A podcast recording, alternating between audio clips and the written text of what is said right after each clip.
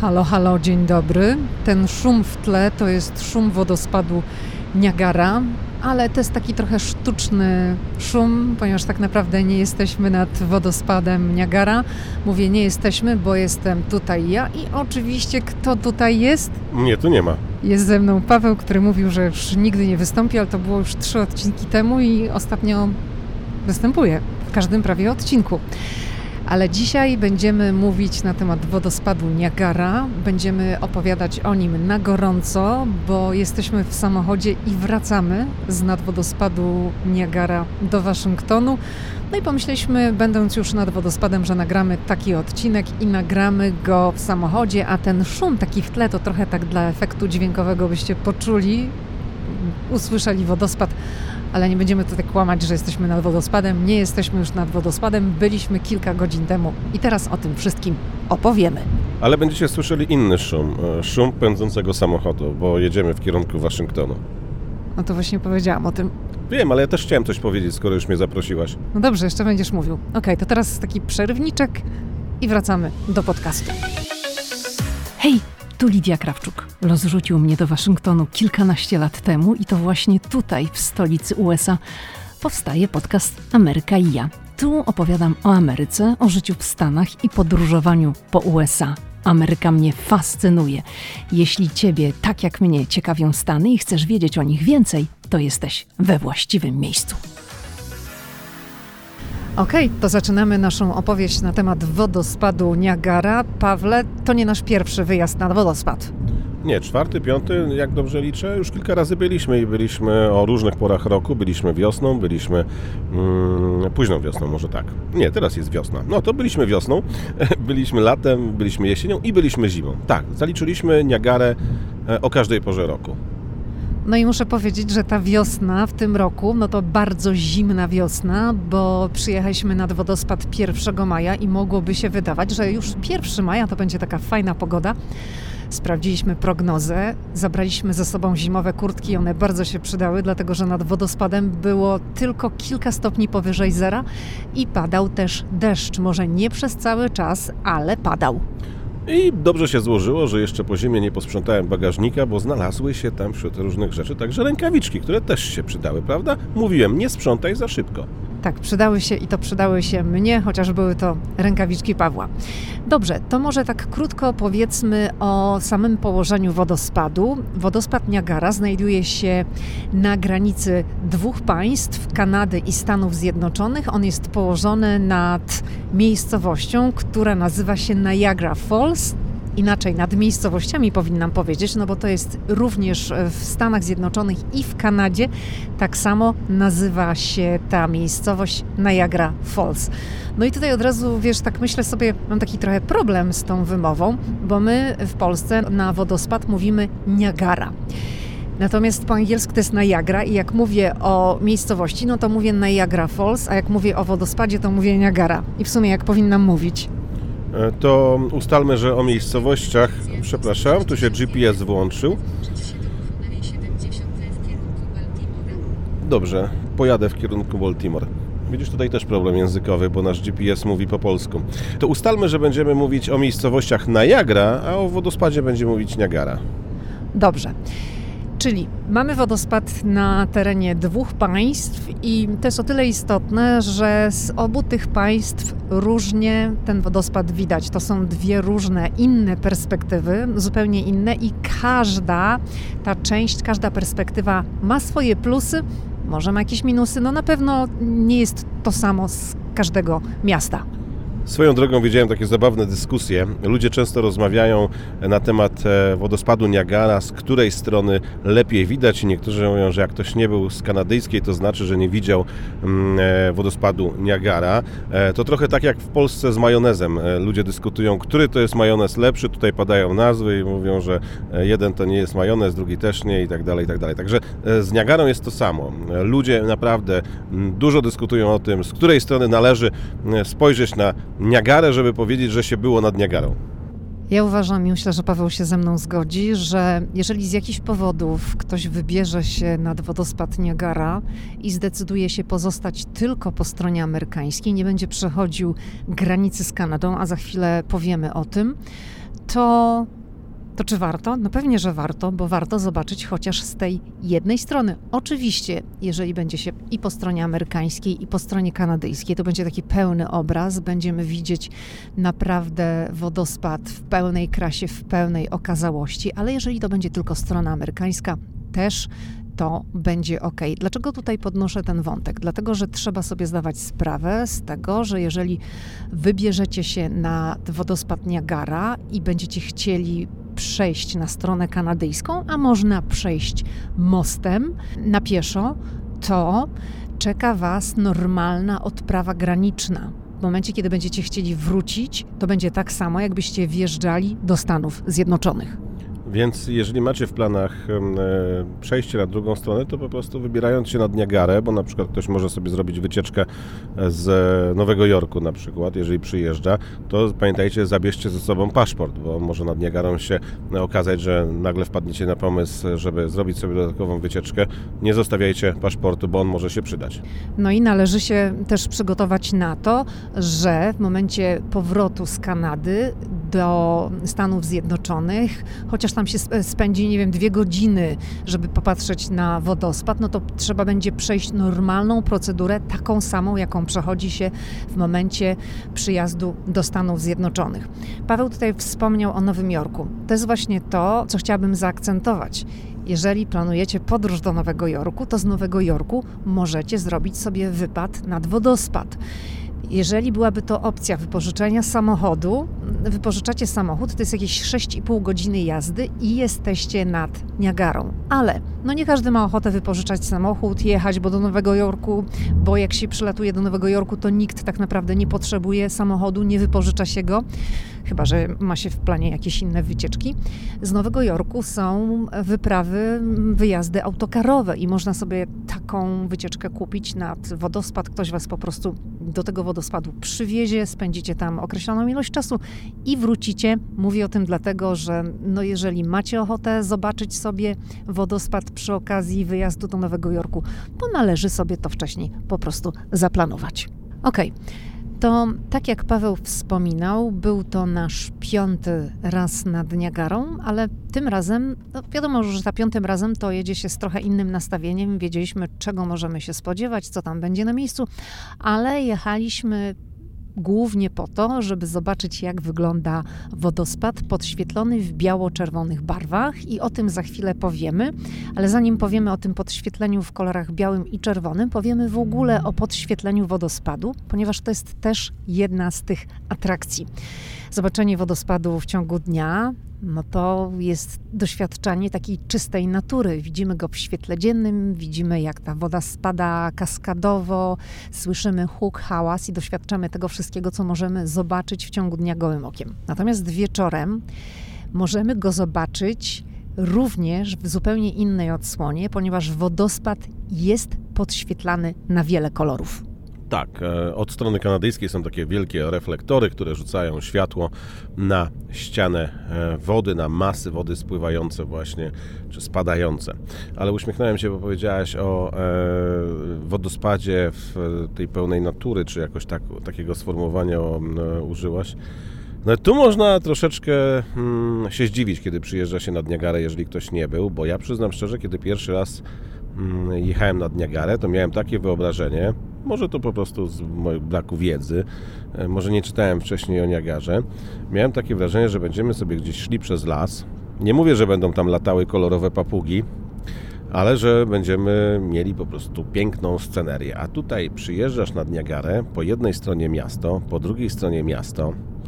Jeszcze umówmy się, te budynki nie są jakieś piękne w tych miastach, chociaż to się trochę zmienia i o tym pewnie powiemy, ale tak naprawdę z jednej strony beton, asfalt, z drugiej tak samo i naprawdę między dwoma miastami piękny wodospad, trochę tak upchnięty, pasujący jak pięść do nosa nawet powiedziałbym. Tak, to jest ta rzecz, która mnie również zaskoczyła, jak przyjechaliśmy nad Niagarę po raz pierwszy, a był to 2009 rok i teraz również jak byliśmy nad wodospadem i pokazywałam wodospad na Instagramie, to odezwało się do mnie trochę osób, które mówiły: o jejku, jakie to jest zaskoczenie, że ten wodospad jest w centrum miasta, że to nie jest gdzieś tam w jakiejś głuszy, w jakimś lesie. I nad wodospadem spotkaliśmy się między innymi z polskim konsulem generalnym w Nowym Jorku, Adrianem Kubickim. I ja zapytałam go między innymi o to i może tutaj posłuchajmy, co on powiedział. Pamiętajmy, że wodospad Niagara bardzo wcześnie, zanim pełnił funkcję atrakcji turystycznej, pełnił taką funkcję industrialną.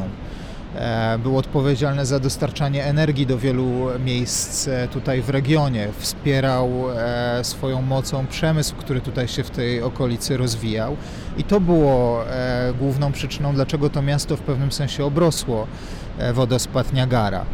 Oczywiście, kiedy stał się bardziej atrakcją turystyczną po stronie kanadyjskiej, zwłaszcza wyrosła duża metropolia. Z daleka to trochę przypomina Las Vegas, z bliska może trochę mniej, ale rzeczywiście jest tutaj bardzo miejsko. Są kasyna, prawda? Są kasyna, są hotele z widokami, z pięknymi restauracjami.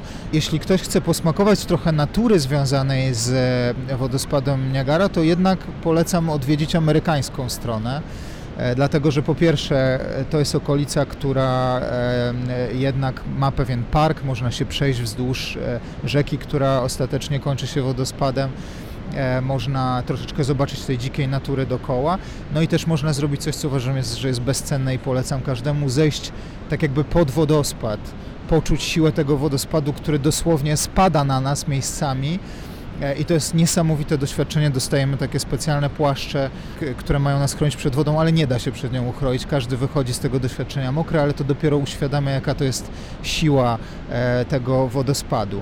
No i oczywiście po obu stronach wodospadu można skorzystać z rejsu taką specjalną łodzią. Jak się jest na jej pokładzie, to ma się wrażenie, że się wpływa już pod sam wodospad i że już nie można być bliżej. Dopiero z góry widać, że to w zasadzie jest dopiero takie preludium do tego prawdziwego wodospadu, ale znowu to jest takie doświadczenie ogromnej siły tego miejsca. Także po którejkolwiek byśmy się stronie nie znaleźli, można znaleźć tutaj dużo atrakcji. Nie jest może to dżungla i nie są to wodospady Iguazu, czy nie wiem, jakieś inne, do których się dociera, przedzierając się przez dżunglę, ale zdecydowanie miejsce ikoniczne, wyjątkowe i warto tutaj z różnych powodów przyjechać i tego doświadczyć. A jak pan sądzi, z czego to się bierze, że Niagara, mimo że nie jest największym wodospadem na świecie, jest, no można powiedzieć, że zalicza się do tych najbardziej rozpoznawalnych. Czy to wiąże się z tym, że Amerykanie tak bardzo potrafią promować swoje atrakcje turystyczne? Chciałbym powiedzieć, że rzeczywiście chyba jest coś w tym, że Amerykanie potrafią dodać dodatkowego blasku pewnym rzeczom, które być może w innych okolicznościach by tego blasku nie miały. Ale też myślę, że obiektywnie to jest wodospad spektakularnie położony i pomimo swojego ogromu, swojej objętości, no jest w pewnym sensie na wyciągnięcie ręki i to jest moim zdaniem mimo wszystko wyjątkowe. Nawet jeśli on nie jest największy, to zdecydowanie sprawia wrażenie największego wodospadu. Myślę, że to też jest taki wodospad, którego się nie spodziewamy, bo dojeżdżając tutaj, skądkolwiek byśmy nie jechali, raczej jedziemy terenem, który jest płaski. Nie mijamy gór, nie wjeżdżamy w żadne takie zakątki, które by sugerowały, że nagle jest tak wielkie osuwisko i że takie ilości wody spływają z tak dużej wysokości, więc jest dużo wyjątkowości oczywiście w samym tym wodospadzie, ale myślę, że i Amerykanie, i Kanadyjczycy zrobili świetny marketing temu miejscu i spowodowali, że czy jest największy, czy nie, to jest na pewno najbardziej rozpoznawalne na świecie. Tyle konsul Adrian Kubicki. Chciałabym, żebyśmy się zatrzymali właśnie przy tym wątku miasta, które powstało dookoła wodospadu. Słyszeliśmy, dlaczego to się wydarzyło. I kasyn, bo to jest właśnie też takie zaskakujące. Teraz jak publikowałam na Instagramie, to ktoś napisał, no ale to te kasyna, o co tam chodzi? No widocznie już sam wodospad nie wystarcza, trzeba turystom dostarczyć innych rzeczy, no i trzeba na czymś jeszcze zarabiać. I tym sposobem powstały wielkie hotele, wysokie, bo one mają po kilkadziesiąt pięter. Teraz na przykład zatrzymaliśmy się w takim jednym i nasz pokój był na 42 piętrze. Z okien widzieliśmy wodospad, wspaniały widok i to są też właśnie te dodatkowe atrakcje. Tak, ja o tych hotelach chciałem powiedzieć, że pośród małych hoteli, takich, które no już naprawdę mają swoje lata i pewnie powstały kilkadziesiąt lat temu, wyrosły duże obiekty nowoczesne, powstają nowe budynki już pod turystę takiego dzisiejszego, który przyjeżdża właśnie na Niagarę, a on chce oczywiście się pobawić w miasteczku, chce też mieć dobry widok, bo przecież podstawa to dobra fotografia. No więc można na 42 piętrze wynająć na przykład pokój i mieć widok z łóżka. Tym razem akurat mieliśmy piękny widok na 42 piętrze, ale w poprzednim razem, kiedy byliśmy zimą, nie wiem czy pamiętasz, leżąc na łóżku wieczorem patrzyliśmy na podświetloną Niagarę. To jest niesamowite, to jest piękne, no ale to właśnie może zdziwić każdego, kto przyjeżdża, że to nie jest dookoła sama natura, tylko ogromne miasta, może nie ogromne, może źle powiedziałem, ale duże miasta czy miasteczka z rozbudowującą się infrastrukturą, bo turyści przyjeżdżają nie tylko po to, żeby popatrzeć na Niagarę, ale przyjeżdżają także się pobawić, stąd też te kasyna. No i to jest taka też, myślę, atrakcja dla osób, które wybierają się do Stanów, może pierwszy raz, gdzieś tam z takim celem, żeby zobaczyć Nowy Jork i przy okazji może coś jeszcze, może jakiś wypad do Waszyngtonu, a może wypad nad Niagarę, to dodatkowo macie tutaj w pakiecie, jeżeli chcielibyście poczuć taki klimat amerykańskich kasyn, troszeczkę klimat Las Vegas, to tego klimatu można doświadczyć w Niagara Falls w jednym z tych hoteli, bo kasyna w hotelach są właśnie takie jak w Vegas. Kasyna wielkości hipermarketów, masa różnych automatów do gier, stołów do ruletki, do blackjacka i innych tego typu gier. Można sobie na to wszystko popatrzeć. Tutaj jeszcze co było ciekawe, w Niagara Falls przy wodospadzie w kasynach były gigantyczne, bardzo duże telewizory, ekrany, na których były akurat transmitowane mecze hokejowe. Powiedziałaś o tym, że można nad Niagarę zrobić wypad z Nowego Jorku, ale może tak daleko nie sięgajmy, bo przecież ludzie podróżują i do Kanady, i do Stanów Zjednoczonych, to powiedzmy, że można także nad Niagarę wyskoczyć przylatując na przykład do Toronto, tak? Bo to są niecałe 2 godziny drogi, więc ci, którzy przyjeżdżają do Nowego Jorku, owszem, mogą pojechać, to jest trochę dłuższa wyprawa, ale z Toronto można przecież wyskoczyć sobie, nawet pociągi ponoć kursują, ale też z amerykańskiego miasta Buffalo, które jest 20 minut jazdy samochodem od właśnie wodospadu Niagara, więc gdziekolwiek byście nie byli w Stanach Zjednoczonych, to też możecie przecież do tych miast dolecieć i później dostać się nad wodospad Niagara. To już tak, jeżeli ktoś będzie miał trochę więcej czasu, ale takie możliwości są. Może powiedzmy o tym, czego spodziewać się po stronie kanadyjskiej, bo Adrian Kubicki opowiedział troszeczkę o tych szlakach, które są po stronie amerykańskiej, że jeżeli chcemy podziwiać naturę, tak skupić się, doświadczyć takiego spaceru bardziej w naturze, to strona amerykańska jest lepsza. Natomiast po stronie kanadyjskiej rzeczywiście wodospad ogląda się z perspektywy asfaltowego chodnika na tej całej długości po przekroczeniu mostu. Potem idziemy taką alejką do takiego centrum turystycznego. Tam jest również restauracja, jest punkt, w którym można zrobić fajne zdjęcia, ale zanim dotrzemy do tego punktu, to jest taki spacer. Myślę, że to jest około kilometra, czy może troszeczkę mniej, jak uważasz? Ale mówisz od mostu granicznego?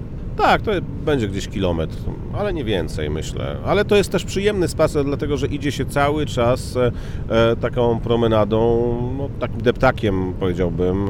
Zresztą z boku przebiega ulica, ale cały czas można patrzeć na Niagarę, właśnie na przykład na stronę amerykańską, ale też idąc od mostu granicznego w stronę tej części kanadyjskiej, to się przed sobą ma Niagarę cały czas, ten fragment, którego nie widzi się ze strony amerykańskiej, w związku z czym ten fragment przejdzie się naprawdę szybko, zatrzymując się przy okazji, robiąc jakieś tam zdjęcia, więc to naprawdę warto zrobić, będąc po stronie amerykańskiej. Natomiast po stronie kanadyjskiej, to cały czas po prostu doświadczamy wodospadu, bo wodospad, on składa się, można powiedzieć, tak z 2 części. Ta amerykańska, ona jest troszeczkę mniejsza i niższa, natomiast kanadyjska jest szersza, bo z tego co pamiętam tam ponad 700 metrów ta szerokość, czy długości, natomiast amerykańska około 300. I ta kanadyjska, to ona jest jeszcze w takim, powiedzmy, kształcie półokręgu, natomiast amerykańska to można powiedzieć, że to jest taka linia prosta i idziemy wzdłuż właśnie rzeki Niagara, no bo wodospad Niagara jest nad rzeką Niagara, idziemy wzdłuż i po prostu podziwiamy wodospad. Tak, właśnie chciałem powiedzieć, że ta strona amerykańska jest czołem wodospadu zwrócona w stronę właśnie Kanady, a ta kanadyjska jest w kształcie podkowy, tak bym to określił. No jak już dojdziecie do tej właśnie podkowy, o której powiedział Paweł, to tam znajduje się centrum turystyczne, ale również znajduje się restauracja, gdzie jest bardzo dużo stolików i dużo tych stolików jest z widokiem na sam wodospad. Także tam można sobie pójść na jakiś posiłek, na lunch, na kolację, na obiad, jak tam komu pasuje i podziwiać Niagarę. Właśnie zobaczyłem tęczę, zobacz jaka ładna tęcza po lewej i przypomniałem sobie, że w takie słoneczne dni nad Niagarą też jest tęcza. Ona powstaje właśnie w wyniku tej pary wodnej, która jest nad Niagarą, tej wody, która też się unosi w tej części właśnie kanadyjskiej. Często patrząc na stronę kanadyjską widać właśnie tęczę. Teraz jak tak sobie przypominasz, ty sobie przypomniałeś o tęczy, a ja przypomniałam sobie o naszym wypadzie nad Niagarę w grudniu i o tym, jak bardzo był to dla nas zaskakujący wyjazd i jak w pewnym momencie stał się skomplikowany, również z tego powodu, że byliśmy w obcym państwie. Całe nasze życie jest w tej chwili w Stanach Zjednoczonych. Wszystko działa w Stanach Zjednoczonych i mimo, że to jest tylko kwestia przeprawienia się przez most, to już jesteśmy w innym państwie, podlegamy innym przepisom, inne rzeczy działają, a inne nie działają. I tak się wydarzyło, że po stronie kanadyjskiej popsuł się nam samochód. Tak, po prostu my do samochodu chcemy odpalić, a on nie odpala i zaczynają się problemy. Problemy były bardzo duże, bo był to weekend. Raz, że na początku próbuje się na własną rękę szukać jakichś rozwiązań. Pamiętajmy, że była to zima, były minusowe temperatury, więc pierwsze co Paweł... Tak, padał śnieg i pierwsze co Paweł pomyślał, że po prostu rozładował nam się akumulator. Już nie pamiętam, ale może tak było rzeczywiście, że myślałem o tym akumulatorze, bo był problem z odpaleniem samochodu. Rzeczywiście tak mogło być, jak teraz sobie myślę. Należy też pamiętać, że byliśmy już po drugiej stronie, mieliśmy już jakiś problem z roamingiem, nie mieliśmy internetu w telefonie, tak? Bo się na to nie przygotowaliśmy. Co więcej, za 4 dni mieliśmy lot do Europy. No i ja już oczyma wyobraźni sobie jakoś tak widziałam, że musimy zostawić samochód po stronie kanadyjskiej, wrócić chyba do Waszyngtonu naszym jakimś wypożyczonym samochodem w Niagara Falls po stronie amerykańskiej. Tam był jeszcze taki problem, że to był weekend, więc nie można było znaleźć żadnego warsztatu, nie wiadomo było co z tym zrobić, jak zrobić. Oczyma wyobraźni widziałam, że ciągnę walizkę przez ten mostek i przechodzę na stronę amerykańską, a potem trzeba będzie wrócić, ten samochód zdobyć. No po prostu czarne scenariusze były straszne. Ale Paweł próbował wszelkimi sposobami postawić ten nasz samochód, żeby ten silnik się włączył, w ogóle nic nie działało. Kiedy Paweł był na dole, na parkingu i próbował uruchomić samochód, ja u góry szukałam na wszelkich forach, stronach internetowych rozwiązania. I znalazłam to rozwiązanie. Co się okazało? Samochód nie odpalał. Bateria w kluczyku wymieniona, a samochód dalej nie odpalał.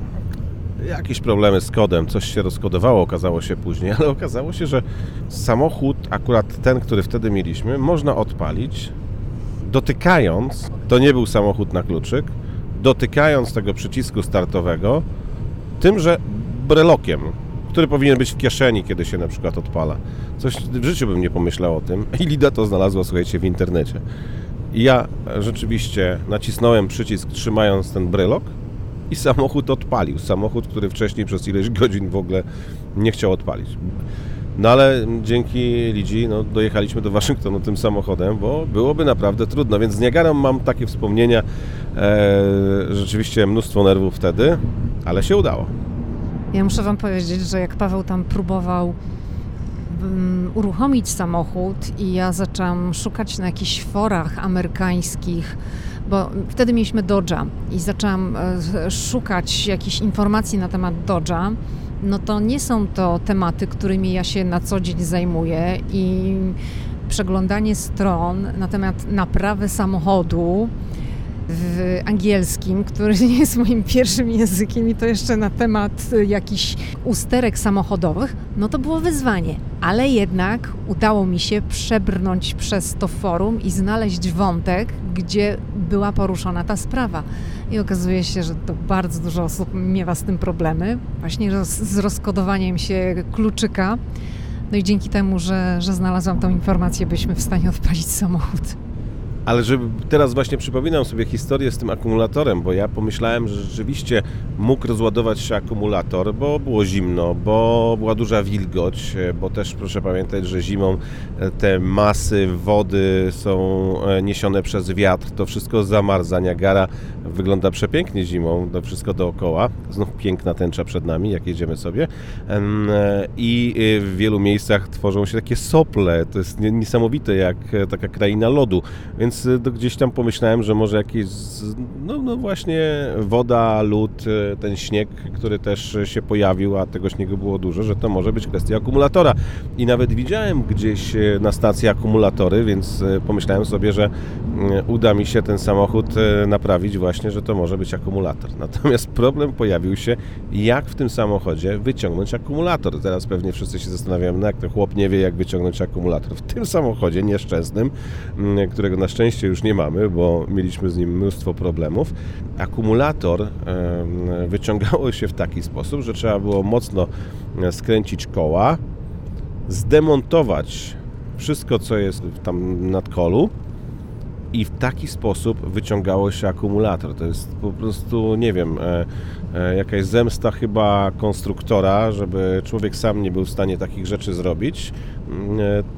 To nie jest tak jak kiedyś we Fiacie 126P, może jeszcze niektórzy pamiętają, że podnosiło się machę, wyciągało się akumulator, szło się go naładować i nie było problemu. Nie. W tym samochodzie to naprawdę była wyższa szkoła, żeby ten akumulator wyciągnąć, bo nawet jak się rozebrało nad kole, nawet jak mocno skręciło się koła, to trzeba było się nieźle nagimnastykować, żeby ten akumulator wyciągnąć. A teraz weźcie sobie kilka stopni mrozu, padający śnieg, ręce zgrabiałe, mróz, i człowiek na śniegu leżąc próbuje wyciągnąć akumulator.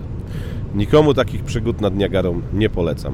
No i takie właśnie mamy wspomnienia z zimowym pobytem nad wodospadem Niagara. Powiedziałam na początku, że powiemy o tym naszym ostatnim wyjeździe nad wodospad, który był związany z podświetleniem wodospadu w kolorach biało-czerwonym. Paweł się zgłasza, coś chce powiedzieć? Tak, bo to trochę zabrzmiało, jakbyś nie polecała wypadu nad Niagarę zimą. Nie. Absolutnie warto pojechać, dlatego że właśnie Niagara zimą oprócz podświetlenia tworzy na tych skałach, latarniach, dekoracjach świątecznych te piękne sople, które były ładne, zwłaszcza jak jest akurat minusowa temperatura. Natomiast nie wiem, czy pamiętasz, my tam pojechaliśmy także dlatego, że te dwa miasta na pograniczu amerykańsko-kanadyjskim, Niagara Falls po jednej stronie i Niagara Falls po drugiej stronie, przygotowują taką świąteczną iluminację i zarówno po jednej i po drugiej stronie jedzie się samochodem i ogląda właśnie te dekoracje. Jest nawet taki park niedaleko tej części kanadyjskiej, nie wiem, czy pamiętasz, gdzie jest mnóstwo świątecznych dekoracji i gdzie to naprawdę robi duże, ogromne wrażenie, więc warto pojechać, zwłaszcza w tym okresie przedświątecznym nad Niagarę, bo przy okazji można zobaczyć te świąteczne ozdoby. Ja tak Ci nie potakuję, nie wiem, czy pamiętasz, dlatego, że jak widzisz, mamy tylko jeden mikrofon, więc jak Ty zadajesz mi pytanie, to ja nie mogę odpowiedzieć, bo musiałabym Ci zabrać mikrofon, więc tak czekam, więc nie mów, nie wiem, czy pamiętasz, bo ja nie mogę od razu odpowiedzieć. Możesz po 5 minutach, jak skończę, albo po 10, powiedzieć: tak, 10 minut temu miałeś rację. Tak, 10 minut temu miałeś rację. Dobrze, to wracając do tego wątku, nie, oczywiście, że ja polecam Niagarę, natomiast zimą, natomiast mamy takie, a nie inne wspomnienia, ale zaczęłam mówić o podświetleniu Niagary w kolorach białym i czerwonym, co ma związek z polskim Dniem Flagi przypadającym 2 maja i to już nie po raz pierwszy wodospad Niagara został podświetlony właśnie w tych kolorach i stało się tak na skutek działań i inicjatywy Konsulatu Generalnego w Toronto. Tam na miejscu rozmawiałam krótko z konsul generalną Magdaleną Pszczółkowską, to może posłuchajmy, co powiedziała. Dzień 2 maja jest wyjątkowym świętem dla Polaków mieszkających w Polsce, ale także dla Polaków mieszkających za granicą. Dzień Flagi, w którym w sposób szczególny łączymy się pod wspólnymi biało-czerwonymi barwami. To wszystko sprawiło, że zapragnęliśmy w sposób bardzo uroczysty, jednocześnie z takim kanadyjskim akcentem uświetnić ten właśnie dzień. Chyba nie ma bardziej kanadyjskiego symbolu niż właśnie wodospady Niagara. No, prezentują się absolutnie spektakularnie w tych biało-czerwonych barwach. No i cieszymy się, że takie piękne obrazy pójdą w świat. Ja tak sobie pomyślałam, jak popatrzyłam na wodospad w biało-czerwonych barwach, że chyba nie trudno było przekonać Kanadyjczyków, bo to są przecież również kolory Kanady. To prawda, tylko że Kanada ma jednak czerwono-biało-czerwone i zaczyna się od czerwonego, a nie od białego. Ale to uzasadnienie absolutnie naszej prośby, aby podświetlić w ten sposób wodospad Niagara, było w sposób absolutnie zupełnie zrozumiały, przyjęte przez Kanadyjczyków, bo pamiętajmy, jaki ogromny wkład Polacy wnieśli w rozwój Ontario. W tej chwili między 500 a 600 tysięcy osób pochodzenia polskiego mieszka w tej prowincji. Zresztą sam ten region wodospadów Niagara jest w sposób szczególny związany z Polską, dlatego że jest to stosunkowo mało znana postać Kazimierza Gzowskiego, ale była to niezwykle zasłużona osoba dla prowincji Ontario. Był to uczestnik powstania listopadowego, który po upadku powstania wyjechał do Kanady. Tutaj zrobił absolutnie spektakularną karierę i przez jakiś czas też pełnił funkcję gubernatora Ontario, najwyższej przedstawiciela władzy królewskiej w prowincji. I tutaj po przyjeździe do Kanady ożenił się z Brytyjką, miał 8 dzieci, cała 8 nosiła polskie imiona i właśnie stworzenie parków tutaj wokół wodospadów Niagara to był pomysł, inicjatywa i dzieło Kazimierza Gzowskiego. Kazimierz Gzowski ma swój pomnik też w Toronto, także to też jest bardzo, bardzo znana historycznie postać łącząca Polskę i Kanadę, Polskę i Ontario. Czy możemy już tak mieć takie życzenie na przyszłość, że to będzie taka tradycja z okazji Dnia Flagi, że Niagara będzie pojawiała się tutaj w tych biało-czerwonych barwach? Ja mam taką nadzieję, będziemy się starać to robić. To jest dodatkowo taki element łączący Polonię amerykańską i Polonię kanadyjską. Więcej nie trzeba mówić. Mamy tutaj Polonię właśnie z Kanady. Przyjechał też nasz specjalny gość, czyli konsul generalny RP z Nowego Jorku. Bardzo się cieszymy, że wspólnie jesteśmy tutaj i wspólnie możemy ten dzień świętować. Niesamowity widok. Sam wodospad Niagara robi ogromne wrażenie, ale widzieć ten wodospad podświetlony w polskie barwy narodowe to naprawdę wielkie przeżycie. Ogromne gratulacje i podziękowania dla kolegów z konsulatu z Toronto za pomysł i za realizację. Czyli za rok znowu będzie wodospad w barwach biało-czerwonych? Będziemy chcieli, żeby był za rok. Kto wie, może uda się go podświecić też wcześniej w te barwy. Koledzy z Toronto już przetarli szlaki, już wiemy, jak to zrobić, a myślę, że to jest bardzo fajny symbol, który wiele osób dostrzeże, tak jak zna wodospad Niagara, tak teraz będzie znało zdjęcia i relacje z tego pięknego podświetlenia. Polska społeczność żyje po obu stronach tego wodospadu i myślę, że jest wyjątkowo silna po obu jego stronach i też połączona ze sobą, bo osoby, które mieszkają w Buffalo, często podróżują do Kanady do pracy i na odwrót Więc no, to ma wieloraki sens, żeby tutaj w ten sposób tę dumę z polskości pokazywać.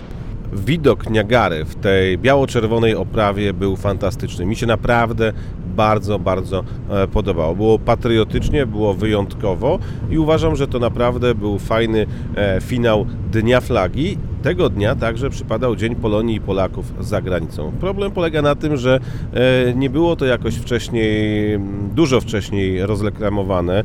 My mówiliśmy o tym w naszych mediach społecznościowych, mówiliśmy o tym na naszych antenach, ale to już było za mało czasu tak naprawdę, żeby ktoś, kto mieszka gdzieś dalej, wsiadł w samochód i przyjechał, bo przecież to jest środek tygodnia, akurat teraz to święto wypadało, w związku z czym no, ktoś musiałby sobie wolne załatwić. Ale polecam każdemu, jeżeli będą kolejne edycje tego widowiska, bo tak bym to nazwał, takiego świetlnego show, to warto pojechać. To naprawdę robiło ogromne wrażenie. Mi się bardzo podobało, dlatego że te ogromne masy wody spadające były podświetlone właśnie kolorami naszej flagi. Białym, czerwonym, jeszcze ta para, która się unosiła, która też była przez te słupy światła zabarwiona, to naprawdę robiło ogromne wrażenie i każdy, kto później widział zdjęcia, filmy, to mówił: o wow! Dobrze, Pawle, to może podsumujmy, czego można spodziewać się, wybierając się nad Niagarę, co tam można robić, jakie są atrakcje. Przede wszystkim można zrobić sobie spacer wzdłuż wodospadu Niagara, najsłynniejszego wodospadu na świecie. Można pospacerować po stronie amerykańskiej, następnie przejść sobie nad mostem granicznym, z którego też rozpościera się fantastyczny widok, z którego można zrobić trochę zdjęć, przejść na stronę kanadyjską i tam zrobić sobie też spacer i również podziwiać Niagarę. To jeżeli chodzi o Niagarę, no ale też można kupić bilet, popłynąć statkiem. Są takie niewielkie stateczki, które odpływają zarówno od strony kanadyjskiej, jak i amerykańskiej, no i podpływają bardzo blisko ściany wodospadu. Ludzie wtedy mają takie peleryny pozakładane, woda ich moczy, chowajcie aparaty, iPhony, chyba że macie wodoodporny sprzęt, no bo to może się źle oczywiście skończyć, jeszcze jak dobrze wiatr zawieje, to wszyscy na tym statku są oczywiście mokrzy. Można zostać pod pokładem i trochę się schronić, ale to też jest bardzo ciekawe doznanie, znaleźć się właśnie na statku blisko tej ściany wody. Można też pójść na spacer w tym parku po stronie amerykańskiej, zejść także schodami i zobaczyć ścianę wody z bliska, także nie korzystając ze statku, więc tych opcji jest mnóstwo. Jest też także rzecz dość nowa.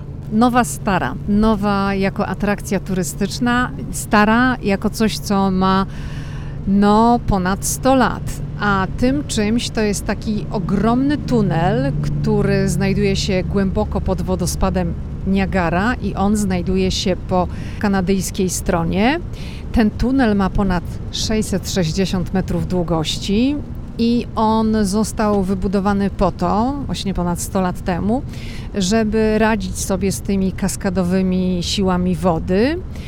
Teraz ten tunel to jest po prostu część wycieczki po zlikwidowanej elektrowni Niagara Parks. Ta elektrownia działała tutaj od 1905 roku do 2006, wykorzystując wodę właśnie z wodospadu jako energię elektryczną dla przemysłu regionalnego w Buffalo i w stanie Nowy Jork. Ten tunel ma wysokość prawie 8 metrów, a jego szerokość 6. On znajduje się 54 metry pod elektrownią. Dociera się do niego za pomocą takiej przeszklonej windy. Ta przeszklona winda jakby prowadzi przez 6 poziomów całej infrastruktury potrzebnej do wytworzenia energii wodnej. Także to jest po prostu taka wycieczka po tunelu, która pozwala prześledzić tę ścieżkę, którą przemieszcza się woda. No i jakby finałem jest platforma widokowa, gdzie po prostu tunel wpada do rzeki Niagara. I właśnie z tej platformy można po prostu oglądać również te statki wycieczkowe, które zabierają turystów na taką wycieczkę, z której wychodzi się po prostu, jest się mokrym po takiej wycieczce. I o ile latem to może być przyjemne, natomiast teraz o tej porze roku, tak jak widzieliśmy ostatnio, no to nie chciałabym być na tym stateczku i być na wodzie przy tego typu temperaturze, gdzie jest tylko kilka stopni powyżej zera. Jeszcze tutaj chciałam dodać, że według Niagara Parks ten ogromny tunel został wykopany w 1901 roku.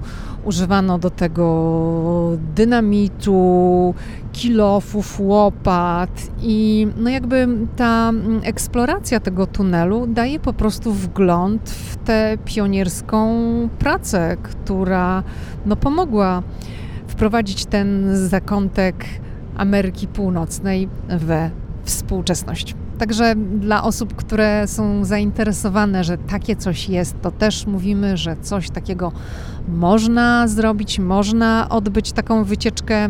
Ta wizyta w tej elektrowni w tunelu trwa około 2 godzin, także też trzeba sobie zarezerwować ten czas, jeżeli chce się to zobaczyć. Jeżeli mówimy jeszcze o atrakcjach, to warto dodać, że po stronie amerykańskiej wybudowano już jakiś czas temu oczywiście taras widokowy i na Niagarę można popatrzeć z tarasu widokowego. On powstał głównie dlatego, że jak wejdzie się na ten taras, to widać trochę bardziej ten fragment Niagary po stronie kanadyjskiej, więc Amerykanie trochę próbują dać turystom też możliwości spojrzenia na Niagarę, której z tego parku tak nie bardzo widać, więc to jest oczywiście atrakcja płatna, tam się płaci za wejście, są bilety, jak dobrze pamiętam, i trzeba za to zapłacić, ale taka opcja też również jest. Jeżeli przybywamy nad Niagarę i chcemy zobaczyć sam wodospad, to ten wstęp nad wodospad jest bezpłatny, to nic nie kosztuje. Natomiast wszelkie atrakcje, wycieczka łodzią, czy jeżeli chcemy wejść na platformę, no to za to już należy zapłacić. Tak samo jeżeli chcemy zobaczyć tunel. Przejście na stronę kanadyjską to nic nie kosztuje. Nie, to jest normalne przejście graniczne, także tam najnormalniej w świecie przechodzi się w ramach przejścia granicznego. To nie jest żaden element już parku Niagara Falls, to jest przejście graniczne między dwoma państwami.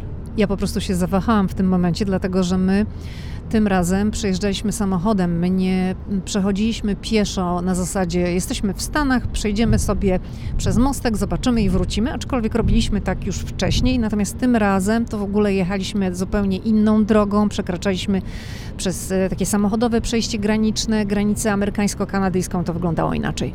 Ale ten most, o którym mówisz, to także jest most drogowy, tam też można przejechać samochodem. To nie jest tylko tak? Pieszy. Ja myślałam, że to jest tylko pieszy. Nie, po nim także jeżdżą samochody. Okej, jakoś miałam takie wyobrażenie, że to jest pieszy, bo my przekraczaliśmy ten most drogą pieszą. I oczywiście, jeżeli będziecie przekraczać amerykańsko-kanadyjską granicę, to nie musicie wypełniać żadnego formularza w internecie. W momencie, kiedy przekracza się tę granicę drogą lotniczą, to należy wypełnić taki formularz, to kosztuje $7, natomiast w przypadku tego ruchu pieszego, samochodowego to nie. Dokładnie tak jak powiedziałaś. To jest dokument ETA, jak dobrze pamiętam.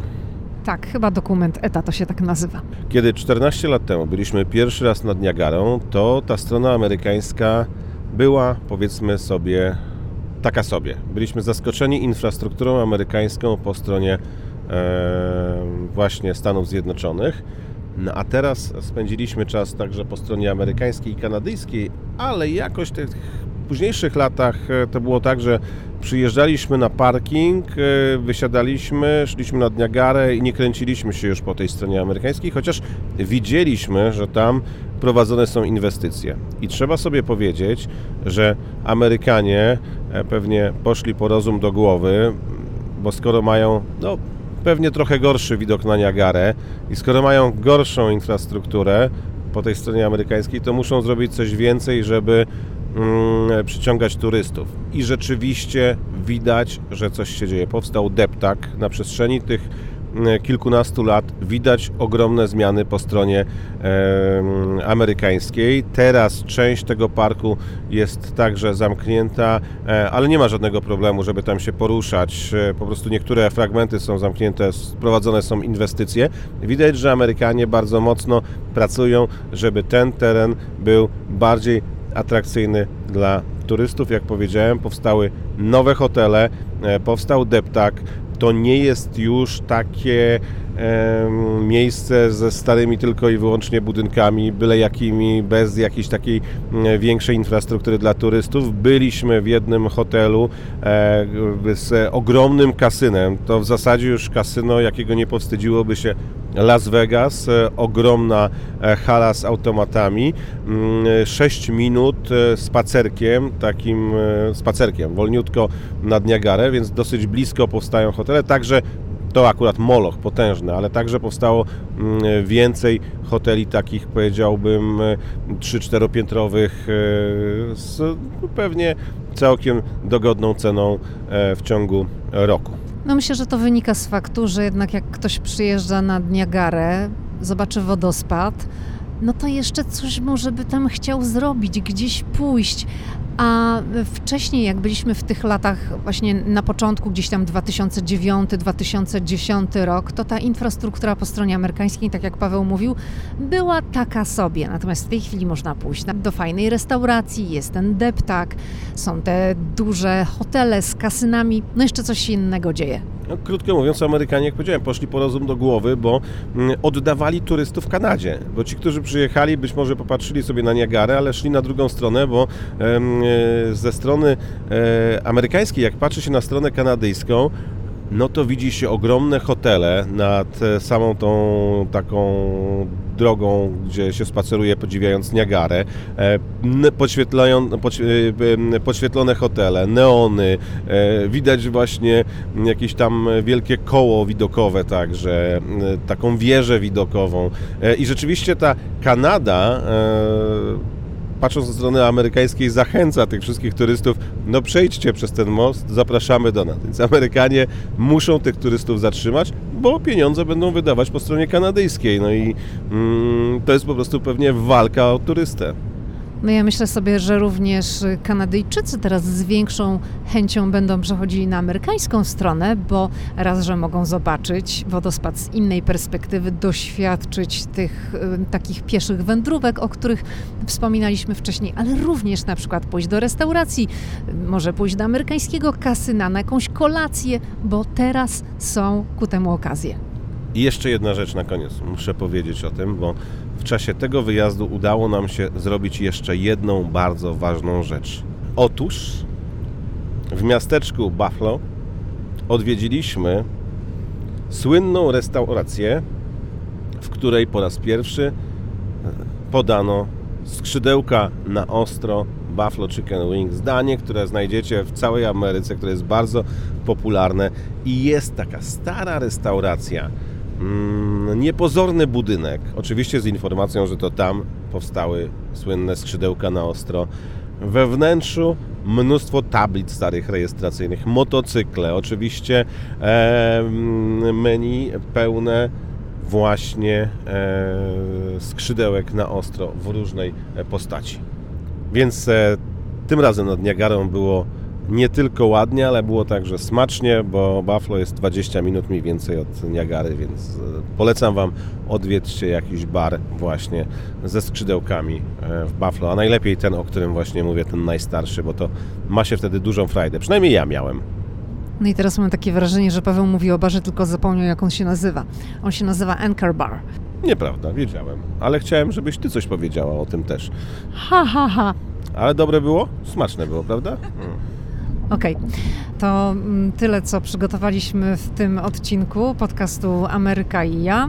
Zachęcamy do odsłuchania fragmentów audiobooka Ameryka i my. A jeżeli Wam się spodoba, to zamówcie na stronie www.amerykaimy.pl.